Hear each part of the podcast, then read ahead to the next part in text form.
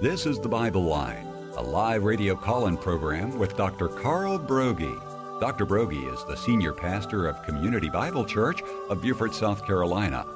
And for the next hour, he's available to answer your questions, providing biblical insight and wisdom for everyday Christian living.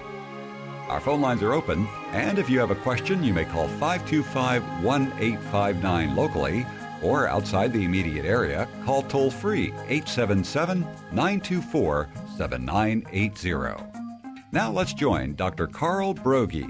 Be diligent to present yourself approved to God as a workman who does not need to be ashamed, accurately handling the word of truth. We welcome you this hour to the Bible line. So pleased that you can be with us. Uh, we are broadcasting a little bit under power today, but it's recorded, and so for our friends who uh, look forward to listening to it, who are not listening through the internet at wagp.net. Of course, it's recorded and you'll be able to hear it. But as usual, we're here for the next hour taking people's questions.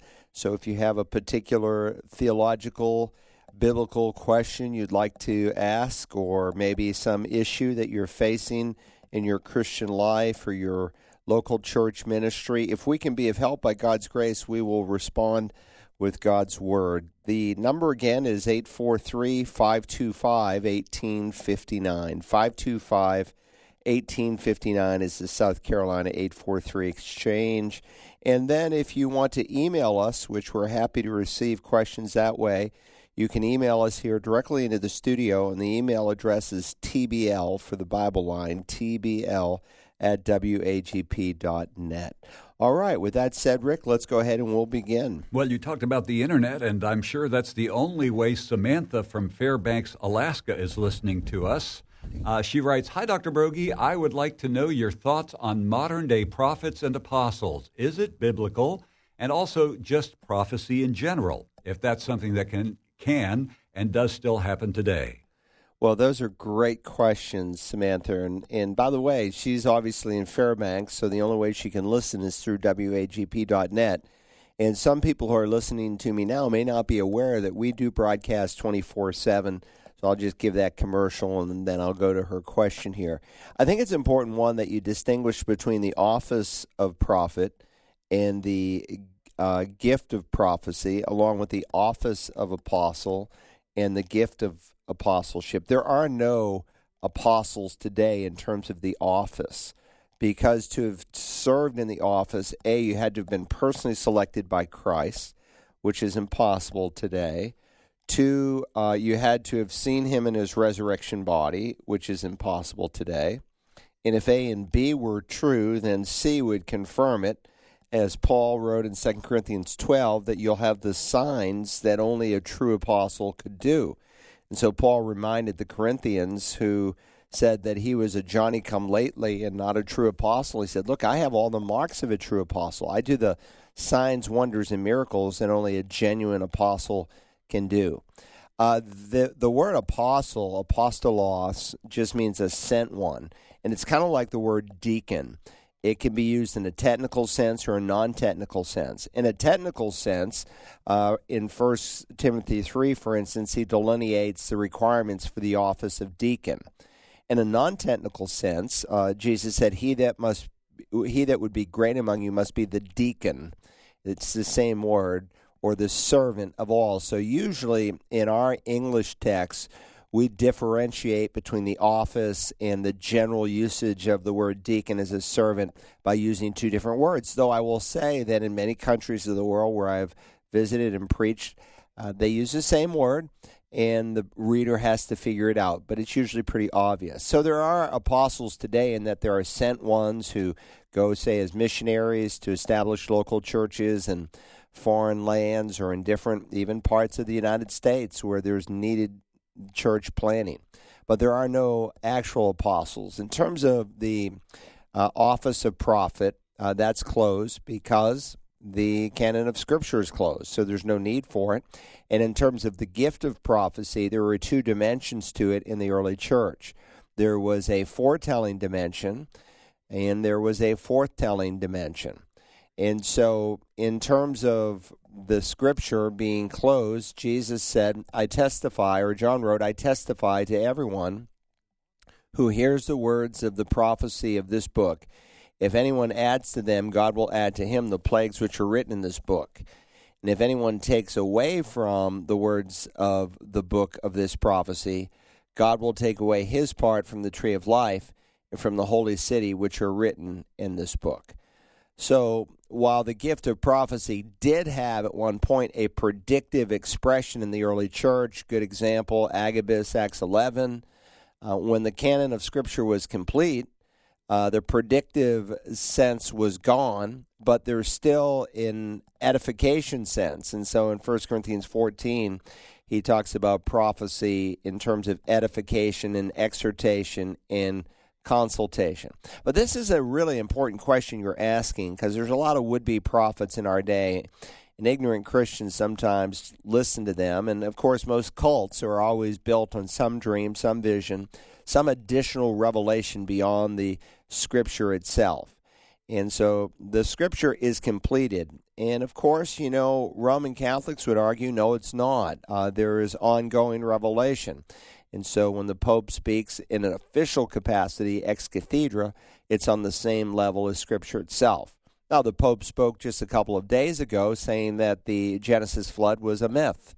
And he quoted experts saying that it was a mythological event, did not happen. But, he argued, that if we are not cautious and don't pay attention to global warming, that God could flood the entire world. Well, again, God promises he'll never flood the entire world again. Uh, he has put a rainbow in the sky every time we see one. It's a reminder of the promise that he made. It's recorded in Genesis. In addition, it's not a myth what took place through the worldwide flood.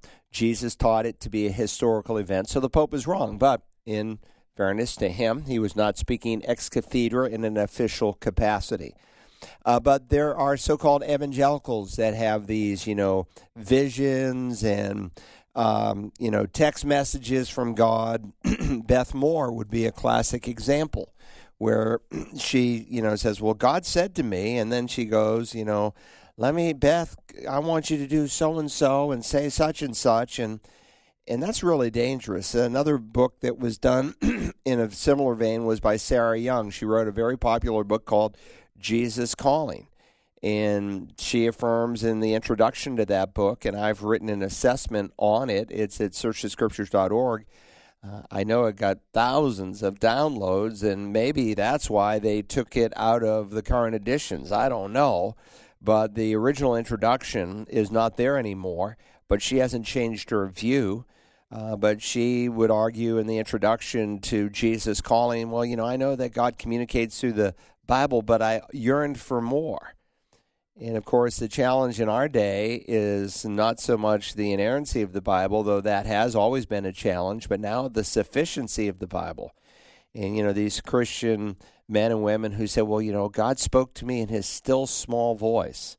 And we must never forget that the still small voice that Elijah the prophet heard in 1 Corinthians, I mean, 1 Kings 19, was not some internal inner impression. He literally, audibly heard God's voice, not in his mind, but externally in a quiet wind.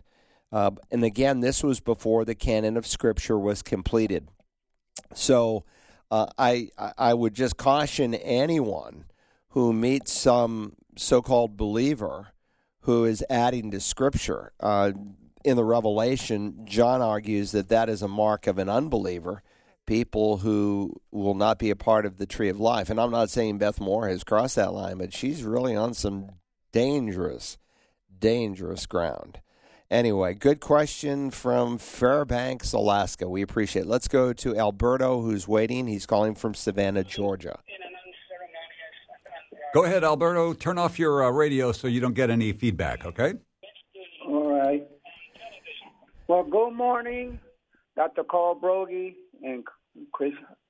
Chris, what uh, Rick Forstner. That's okay. Um, yeah, Rick. I forget his name sometimes too, Alberto. God and government, and I was hearing you say about you know man is made in God's image and all that. That's true.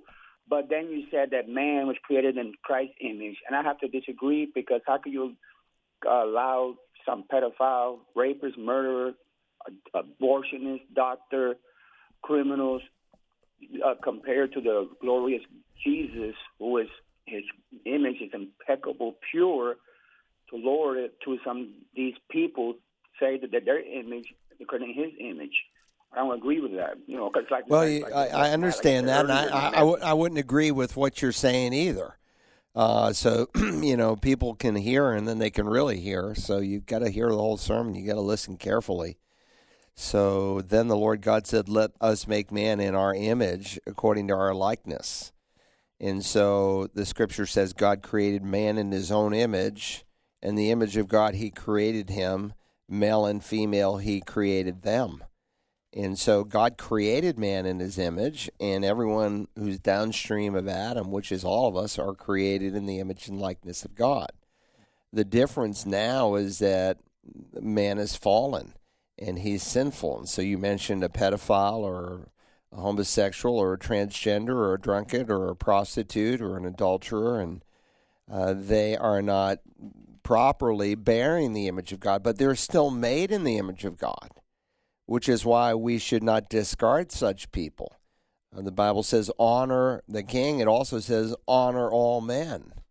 In what sense? They're image bearers. And so there should be a sense of compassion in our hearts if God has opened our eyes by his wonderful, magnificent, sovereign grace to believe on the Lord Jesus and to be regenerate so that we can embrace spiritual truth. We should have compassion in our hearts for anyone you know, I, I see this transgender person recently in a store, and, you know, my, my heart just, I felt really sad for the person.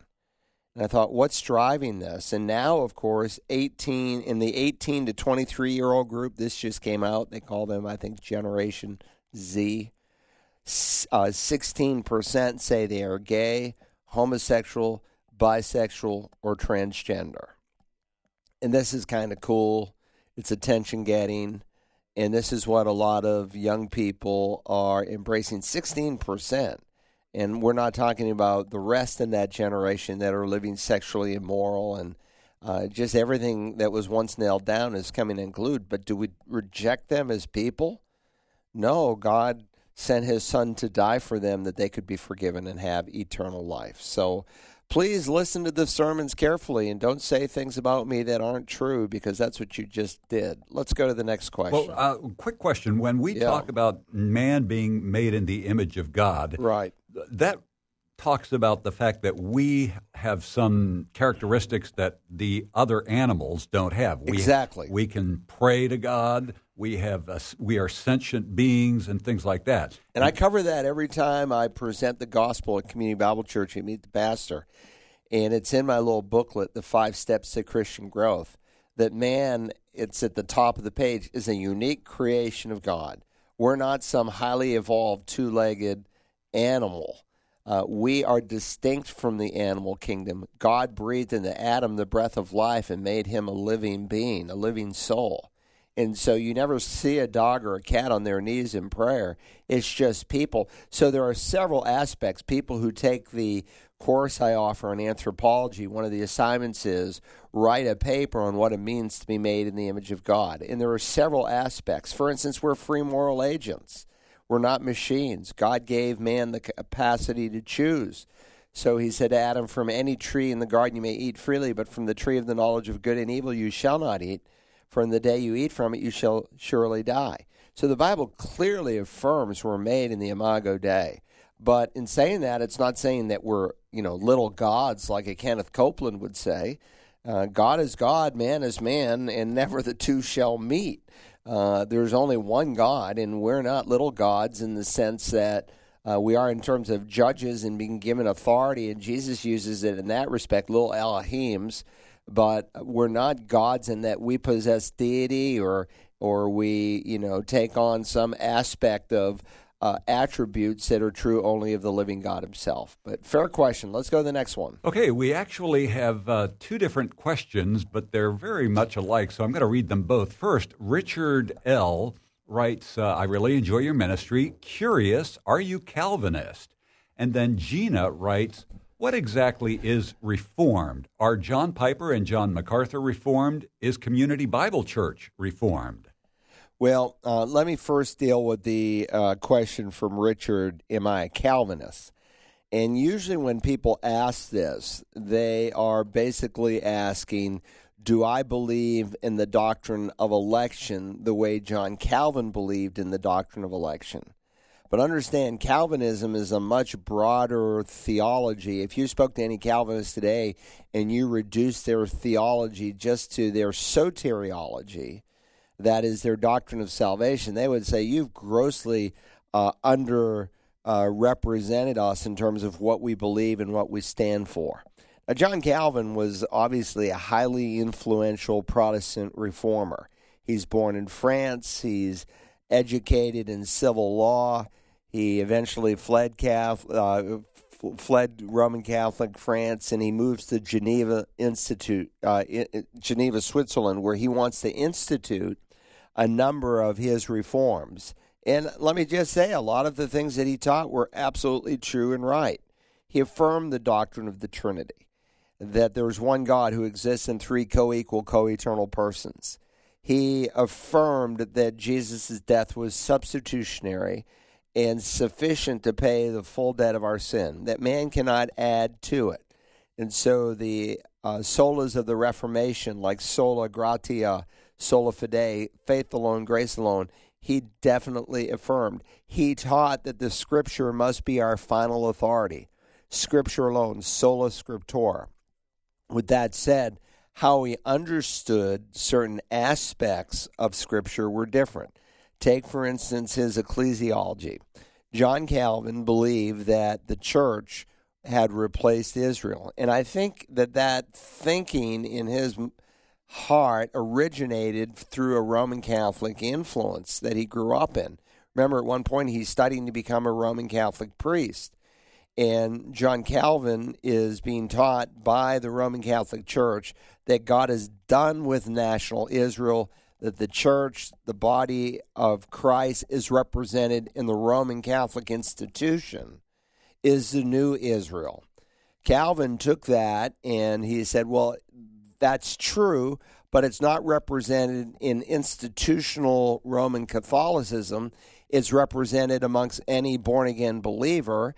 And he didn't view Roman Catholics as born again because there is a clear and definitive denial of salvation by grace alone through faith alone, which one must embrace in order to become a Christian. So, because he viewed the church as the new Israel, it influences doctrine of the church he had a um, he had a structure that went beyond the local church. So, in the truest sense, he didn't believe, say, as Baptists do, in local church autonomy. Uh, he took um, circumcision, if you've read his institutes, and the argument that, well, the first generation of men, Abraham and his household, who were circumcised were adults, and then after that, God commanded that process to be done on the eighth day. And he took that same thought and basically transferred it to the church. And he said, Well, we're the new Israel. And so the first generation of believers were baptized by immersion. But now, in covenant with God, we need to baptize our little infants. He, he took infant baptism, which again the Roman Catholic Church taught in his day, uh, they said it washed away original sin and instilled salvation to the soul, but he put a different spin on it. But he still practiced in his ecclesia, the church, ecclesiology, the doctrine of the church, he still practiced infant baptism. So um, it affected every aspect of his theology. And I just gave you two dimensions in the doctrine of the church. He didn't view Israel as being significant. And because of that, by the way, that influenced his soteriology, his doctrine of election. So when he came to chapters like Romans 9, 10, and 11, since God's done with Israel, he said that this is really not teaching about physical national Israel, but this is teaching about the church and how God deals with people. So he looks at Romans 9 and he's not seeing how God selected Israel as a nation in a unique, special way, but he says God is choosing individuals as a nation in a unique way, and so his doctrine of election. Um, in terms of his eschatology, because there's no future for Israel, he was a millennialist. He the next event was the return of Jesus from heaven.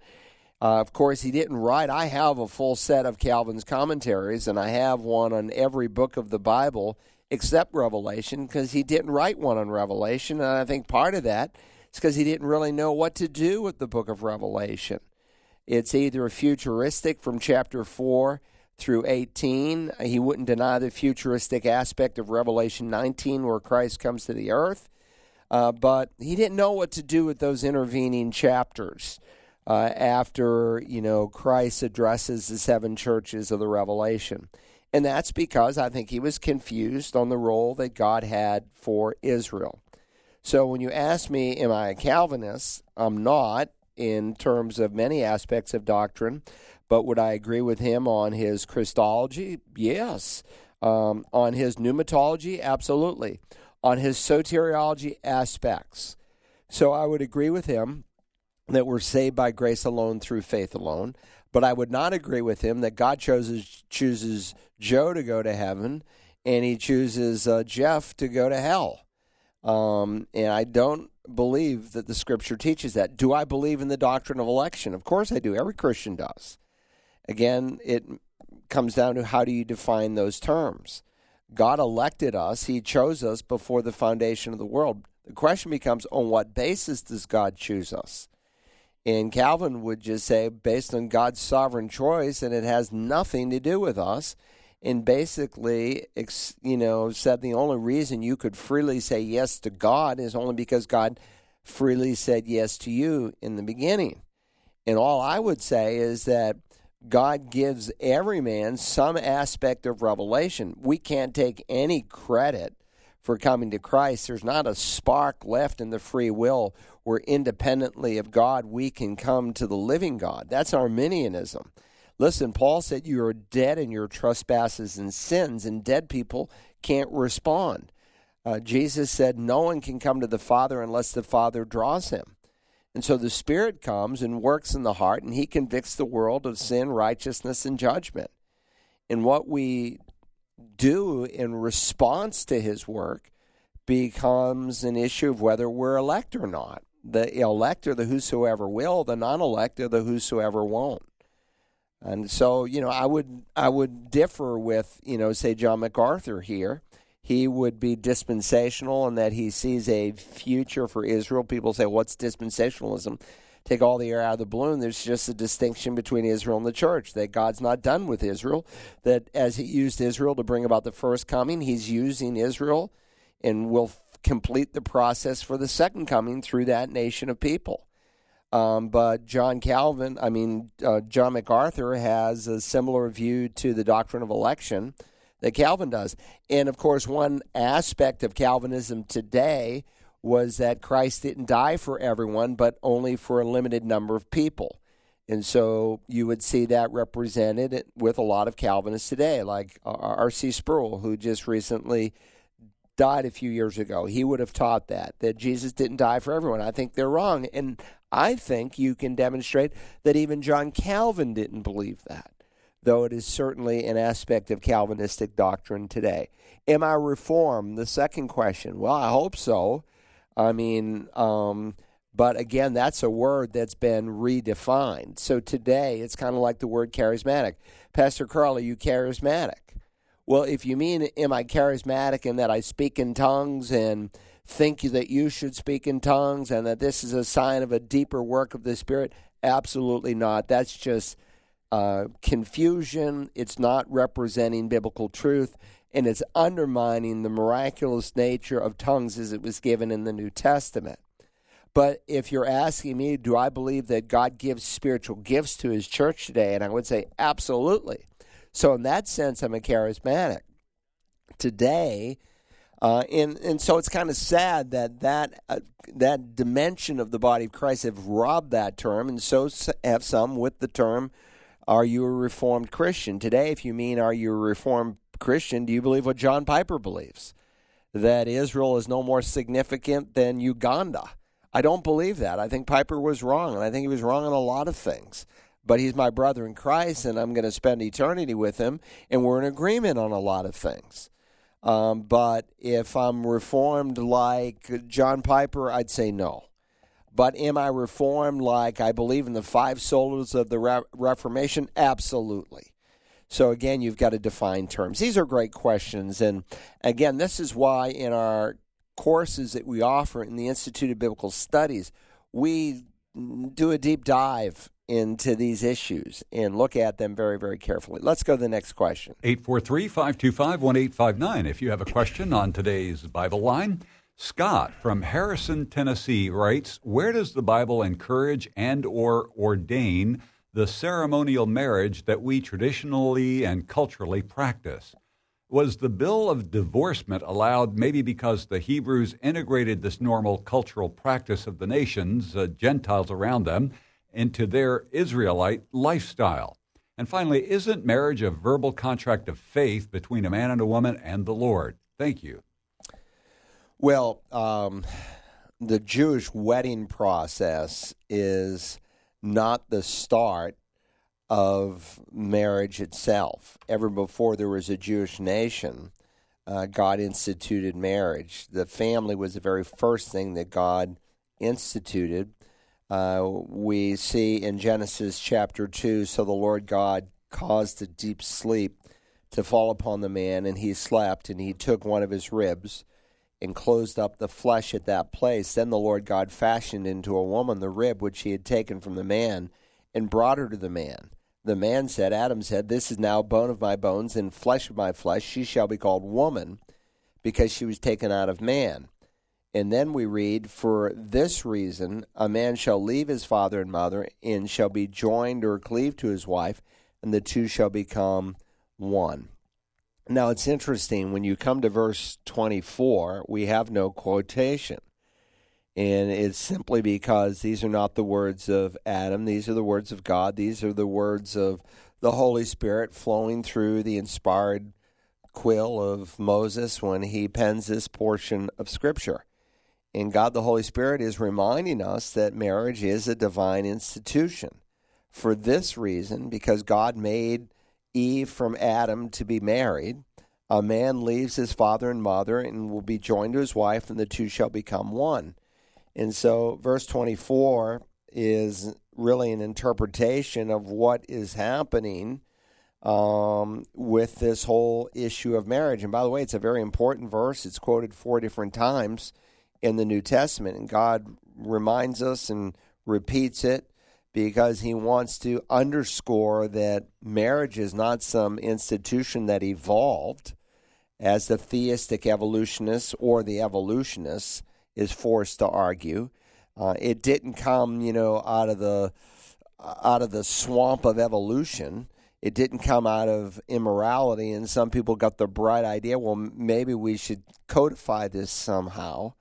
No, God Himself ordained marriage. Listen, if there was not the first man and the first woman, and if people are just animals who procreated, then where did marriage originate?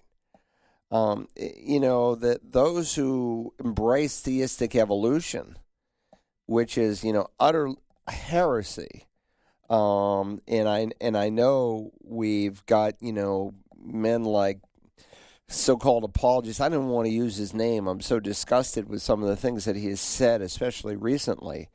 Um, you cannot hold to theistic evolution and hold to a biblical view of marriage. God's word specifically says he creates the first man and the first woman. Well, what did Adam and Eve know about leaving father and mother? They had no father and mother. God is instituting marriage as we know it. And so among other things, what you're looking at here in Genesis 2:24 is the authority for a civil religious ceremony of marriage.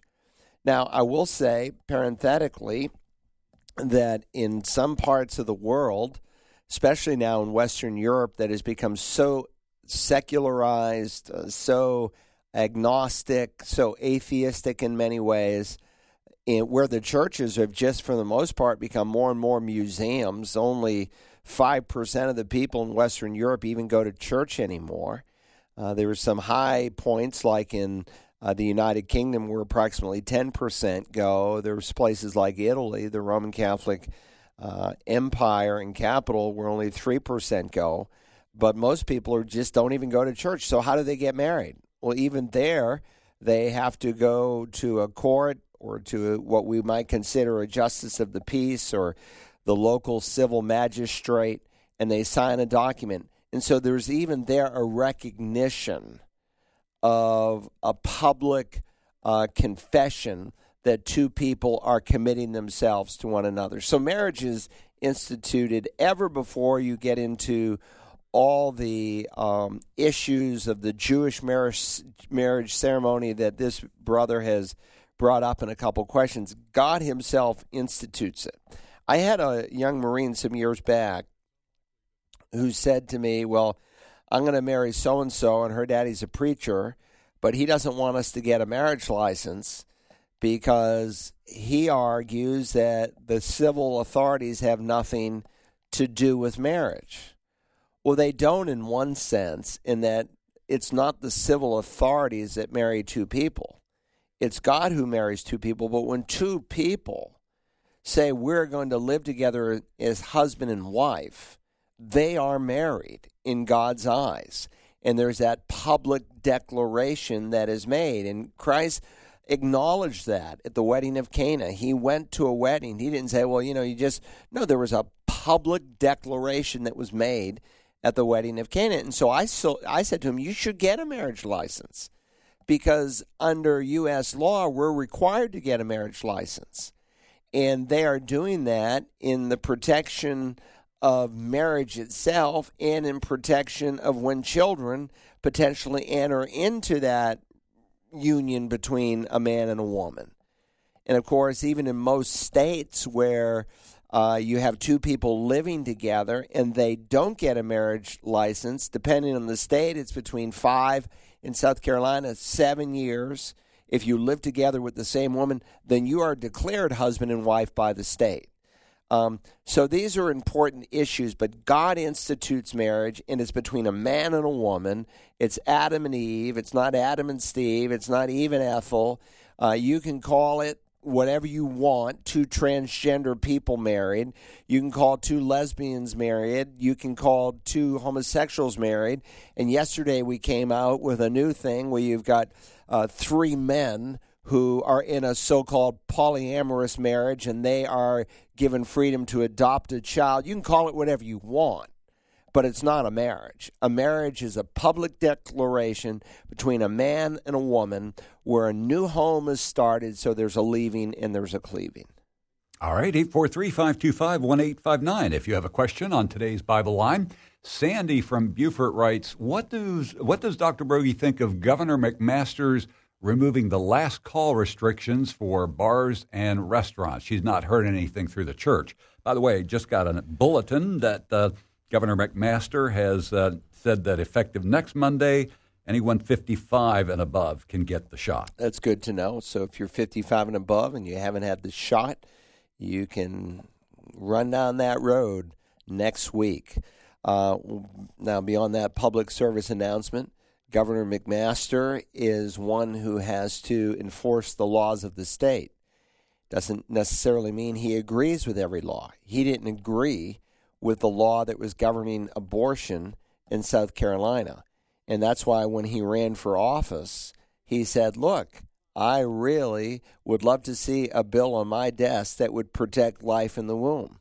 He said that four years ago to a group of us who are pastors up there when we were invited into the governor's mansion. And when that bill came on his desk, he signed it just as he promised. So he's required to fulfill the laws of the state and I don't know what his personal convictions are on the use of alcohol. I don't know him that well, but he has lifted uh, the restrictions on restaurants. And most restaurants today now sell alcohol, and I'm told even Cracker Barrel's moving in that direction where they're going to now sell alcohol and lose that family touch that they had had. Um, so, you know, if you're a Christian, you know, do I have a problem with you going to a restaurant that serves alcohol? Not at all. I'm getting ready to meet with the new president of Palmetto Family in just a few minutes, and we're going to a place where they sell alcohol. Now, I'm not going to drink it. But if the waitress comes to our table, I hope to be able to invite her to church and win her to Jesus. And a lot of people I've invited just in a restaurant or behind the counter waiting on me have come to church and in the process have come to Christ because of someone's invitation. Um, so he's just um, loosening the restrictions that COVID had, but it's not against the law in South Carolina. Prohibition uh, has not been in place for um, hundred, well, not but decades and decades, uh, almost hundred years. So, um, in either case, um, he's just doing what he is constitutionally sworn to do. Tim from Bluffton writes, What are your thoughts on Clarence Larkin's Dispensational Truth book? I once owned it, but after 28 years in the military, it's come up missing. I've been listening to your study of Revelation and would like to delve into more on eschatology and thought it would be good to reinvest into this book along with your STS study. Thoughts? Well, Clarence Larkin was kind of an interesting guy. He was an engineer, architect, uh, which would explain some of the diagrams that he produced. I mean, you talk about uh, detailed diagrams. There's few people who could draw with the kind of expertise and detail that he did. He was raised Episcopalian and became somewhat disillusioned with the Episcopalians of his day because as he read and studied Scripture, he could not see the basis for um, pedo or infant baptism. And so he ended up becoming a Baptist. I think in his early 30s, he leaves the Episcopal Church, and it's not that long after that he's actually ordained to become a Baptist pastor. But what he's known for is this work that you mentioned, and I actually have it. Uh, there was a person in our church that uh, her daddy had a first generation copy and wanted to know if I would like to look at it. And I said, Well, I'd love to see a first edition. And would you allow me to Xerox it since it is permissible to Xerox it? And she said, Of course. And I did. And I made a copy and I, I have it. Um, do I agree with it? Uh, there's some things that he was exploring that I think he was right on. Uh, I, there are some issues that I don't think he was right on, but on the big picture, yes. Again, he saw there was a future for Israel, that just as God used Israel to bring the first coming, that God was going to use Israel to bring about the second coming. He believed that there was a literal coming seven year uh, tribulation period, as Jesus taught, that that's not historical, that that was not all fulfilled before 70 AD, as many amillennialists and those in the Reformed camp teach today, but it's still in the future. That Revelation 4 through the end of the book is all futuristic, uh, that it hasn't happened yet, but it's going to happen. And so you will see those convictions communicated in some of the intricate charts and drawings that he wrote.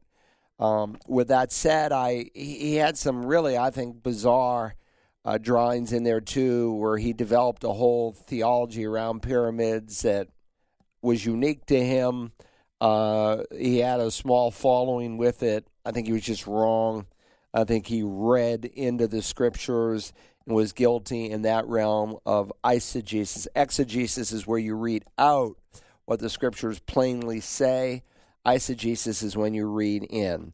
So, with that said, do I think you should go out and buy his book? Probably not. It's not that, you know, life changing where you can't get some of that same information. In David Jeremiah, who we play on this station, he did a book some years back and basically took Clarence Larkin's drawings and just modified them and simplified them and used a lot of them in his own work. Anyway, fair question. Let's go to the next one. All right. Walter from Paintsville, Kentucky uh, would write the following. First, I'd like to say thank you and God bless you. I found you a few months ago on YouTube. Your scriptural knowledge is filling in and answering a lot of doctrinal details for me. My question is, are we directly a part of the new covenant as stated in Jeremiah, or is Jeremiah only speaking of when Christ sets up his kingdom and fulfills his promises to Israel? Well, it's a good, good question. I suppose if you lived before Jesus came on the earth and had appointed apostles and apostolic delegates to give us the New Testament, you might conclude that, oh, this is just for Israel. But remember, even Israel was to be a light to the Gentiles.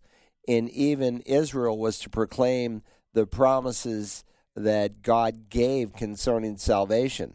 That's why in the Abrahamic covenant, God can say to Abraham, through your lineage, through you, Abraham, all the nations of the world will be blessed. How can all the nations of the world be blessed through Abraham? Because through Abraham comes the Savior of the world. So let me just read the new covenant. There are two central passages, one in Ezekiel and the other in Jeremiah 31 that you reference.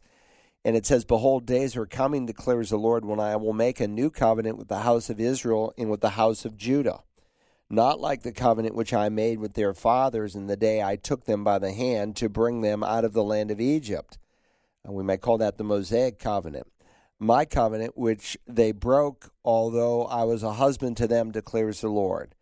But this is the covenant which I will make with the house of Israel after those days. In Ezekiel 36 26, will also quote this, not exactly in the same way. He's a different prophet he lives after Jeremiah. He lives during the time of the exile, but he uses the same terminology, though in some ways it's a little more vivid in that he says, God will take your heart of stone and he'll turn it into a soft, pliable heart of flesh. And that's why new covenant believers are different from old covenant believers. In our Bible, in the broadest sense, the word diatheke, testament, uh, is the word for covenant.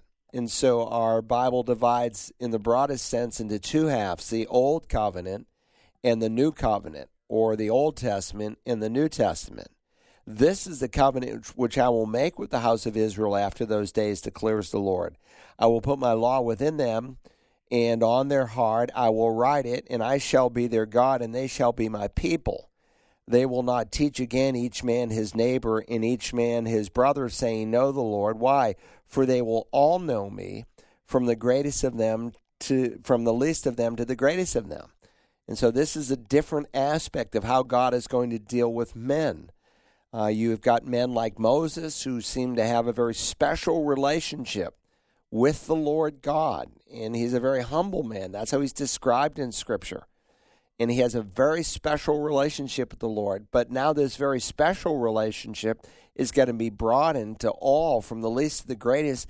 And even this new covenant is going to be greater than anything Moses ever knew. And so, from the greatest to the least of them, declares the Lord. Why can this happen? Because or for, it's causal, I will forgive their iniquity, and their sin I will remember no more. So, this is why Jesus again could say that there was never born a man from a woman's womb that was greater than John, but he who is least in the kingdom of heaven is greater than John. Because John died, he was beheaded before the enactment of the new covenant. He didn't live to see its beautiful promise. And so it was not till the Lord Jesus in time and space made a full payment for sin, ascended to the Father, that he might send the Spirit, the promise of the Father, and that's what he did, that the new covenant is fully realized. And the fact that this is not just for Jews is A, Jews were to be a witness to the Gentiles, B, salvation, and this is part of salvation, which Jesus affirmed at the Lord's table. He said, This is the blood of the new covenant. This is the new deal. This is the New Testament that Jeremiah and Ezekiel and others spoke about. And we celebrate that not just as Jews in the church, but as Gentiles in the church. And the writer of the Hebrews quotes it as being fulfilled in our day as well. Um, Behold, days are coming, he writes in Hebrews chapter 8. And he's quoting the prophet Jeremiah when I will effect a new covenant with the house of Israel and well, I'll be their God. And and he says, This is today. And he quotes it again in Hebrews chapter 10. This is the covenant 1016 that I will make with them after those days. I will put my laws upon their heart and on their mind I will write them and their sins and their lawless deeds I will remember no more. And of course he's arguing for the superiority of the new covenant that some of these Hebrew Christians who are members of the church were ignoring by practicing some of the Old Testament practices. So, yes, the new covenant is for both Jew and Gentile. We experience the same blessings of salvation, and that's what the Acts reveals. Remember what Peter was so blown away with in Acts 10. And we know this because he reports it in Acts 11 to the elders in the church at Jerusalem. And he said, Hey, look, they, these Gentiles, Cornelius and his household and his friends and his relatives, they received the Holy Spirit in the exact same way that we did. You see, what blew their mind was not that a Gentile could be saved, but that a Gentile could be on the same ground as a Jew, because the Jew were God's covenant people. And Paul, of course, reminds us that the, the dividing wall between Jew and Gentile has been removed. And so we experience the same blessings of salvation. Great question. I appreciate it. All right, very good. Mary from Sidney, Maine asks Should a pastor's amillennialist beliefs and teachings concern my husband and me? Well, yes and no. Obviously, amillennialism and premillennialism both cannot be correct. Premillennialism says that Jesus Christ will come back pre or before his millennial reign. Amillennialism, uh, Alpha, kind of negates it and says there is no millennial reign of Messiah where he will literally rule for a thousand years. And again, this is all rooted in their view of Israel. We, um, um, let me go back to Jeremiah 31, where I was just a moment ago, where we just read the new covenant and the fact that God is not done with Israel right after he says, this is the covenant that I will make with the house of Israel, and I'm going to write my law into their hearts, and their lawless deeds I'll remember no more, and I'll forgive them and their iniquity and so forth. The next verse says, Thus says Yahweh, thus says the Lord, who gives the sun for light by day, and the fixed order of the moon and the stars for light by night, who stirs up the sea so that its waves roar. The Lord of hosts is his name. If this fixed order departs from before me, declares the Lord, then the offspring of Israel also will cease from being a nation before me forever. Thus says the Lord If the heavens above can be measured, and the foundations of the earth searched out below, then, and only then, then I will cast off all the offspring of Israel for all that they have done. In other words, he is reaffirming the Abrahamic covenant that is an unconditional covenant is underscored in Genesis 15 that had nothing to do with Israel's obedience when God walked between those animals and established a unilateral covenant with the people of Israel. So as long as the sun is in the sky, the moon is there, the stars is there, I'm committed to Israel. If you can measure the earth and the universe, then I can drop this covenant, but you can't do that. So this is a you know a, a covenant that is for keep. So that the concept of Messiah coming and ruling and reigning on the earth is not a New Testament concept. That's taught in the Old Testament. The coming of the kingdom. And ever before the revelation was written at the ascension, the apostles are asking, Lord, is this the time that you're going to restore the kingdom to Israel? And if if God was done with Israel, this would have been a perfect time to say, "No, I'm done with Israel. We're only going to work now through the church, and there is no coming kingdom." No, God's going to keep His promises to Israel, and He will literally rule and reign. The length of the kingdom being a thousand years is taught in the New Testament. But the concept, you know, the Scripture says that Messiah is going to come. He's going to plant His feet on the Mount of Olives, split it in two uh, fresh water somehow is going to leave the Temple Mountain, flow all the way to the Dead Sea, which is dead totally, and men are going to fish in it and dry their nets next to it. Prophecies like that have never happened, but they will happen. So, all I would say to you is like if you go into a town and people ask me this sometimes because they go into a town and they can't find a good church and they say well there's this you know conservative bible believing presbyterian church but you know we don't really buy into their infant baptism and their eschatology that there is no coming reign of messiah on the earth and their view of end times just the only event left is jesus' second coming and there's no coming antichrist and no tribulation and and the rapture and the second coming are one simultaneous event I said, look, if that's the only church in town and you've got brothers and sisters in Christ, you've got a couple of options. You can either drive away to a further town, and we have people who drive 50 miles to come to church here on Sunday morning because they're so frustrated with all the compromise that is all over the map. Um, or you could find some like minded believers and plant a church or you could go to that church and without being a divisive agent, just agree to disagree and love your brothers and sisters in Christ.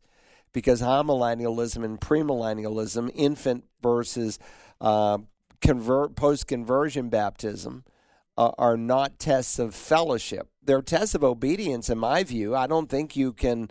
Um, understand post conversion baptism and say, well, my infant baptism is fine. While it's symbolic, baptism is more than a symbol, it's an act of obedience. And that's why 90% of Christians worldwide practice post conversion baptism.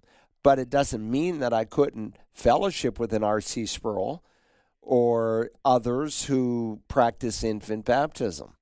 So um, either pedo baptism or credo baptism is correct. They both can't be correct. With that said, um, you know, you've got to weigh this carefully, and you need to teach your children what you think the scriptures are saying. Um, I was talking to my son, who's an attorney up in Washington D.C., Jeremy, and he said, "Dad, I was talking to uh, that we have a friend named Tim, and." And Tim said, "You know, it's a really bad day to be an amillennialist." And I, we were kind of joking and said, "Yeah, it is because all the things that premillennialists have been teaching as futuristic and that will come true are coming true. God is setting the stage for the return of his son from heaven. Anyway, let's go to the next question. Okay, I think we've got three minutes left. Time to answer this one question from Emmanuel in Johnstown, Pennsylvania. What do you think about the Four Square Ministry? Well, the Four Square Gospel Church, um, I think, has some problems in my view. It was started by uh, Aimee McPherson and uh, it was founded in the 1920s. The same year, if I remember, my mother was born, 1927. Um, and so she was kind of a woman preacher. So right off out of the chute, there was error, in my opinion, in that you've got a woman assuming a role that God has restricted to men. Men and women are equal, but equalness does not mean sameness. And so this is what's happening because the church, the body of Christ, is saying equalness equals sameness. We're split, spreading that poison now into the culture at broad, broad, and we're saying that you know with all these gender issues, they're they're okay. That's part of our own fault for rejecting what God plainly has said. Um, they put an unhealthy emphasis on divine healing uh, using James chapter 5. But if you will stay with me in my exposition of the book of James, we'll eventually come to James 5 and we'll see what it says and what it doesn't say. They also put very firmly uh, this idea of speaking in tongues as a second, deeper work of the grace of God. And uh, they have a structure, even that I think is unbiblical. Again, I, I don't think there's uh, anything above the local church in our day. The apostles were above the local church, and they still are in the sense that we have apostolic authority found in the inerrant, infallible Word of God. But they have a board of directors. Uh, Jack Hayford, I don't, I think he's still alive. He's got to be in his late 80s. Uh, he was the head of it, and so so I don't think a whole lot about it. I don't think it's a healthy model that a Christian who takes the scriptures seriously should follow. We're out of time, but thanks so much for being with us today here on the Bible Line. Have a great day as you walk with Jesus Christ.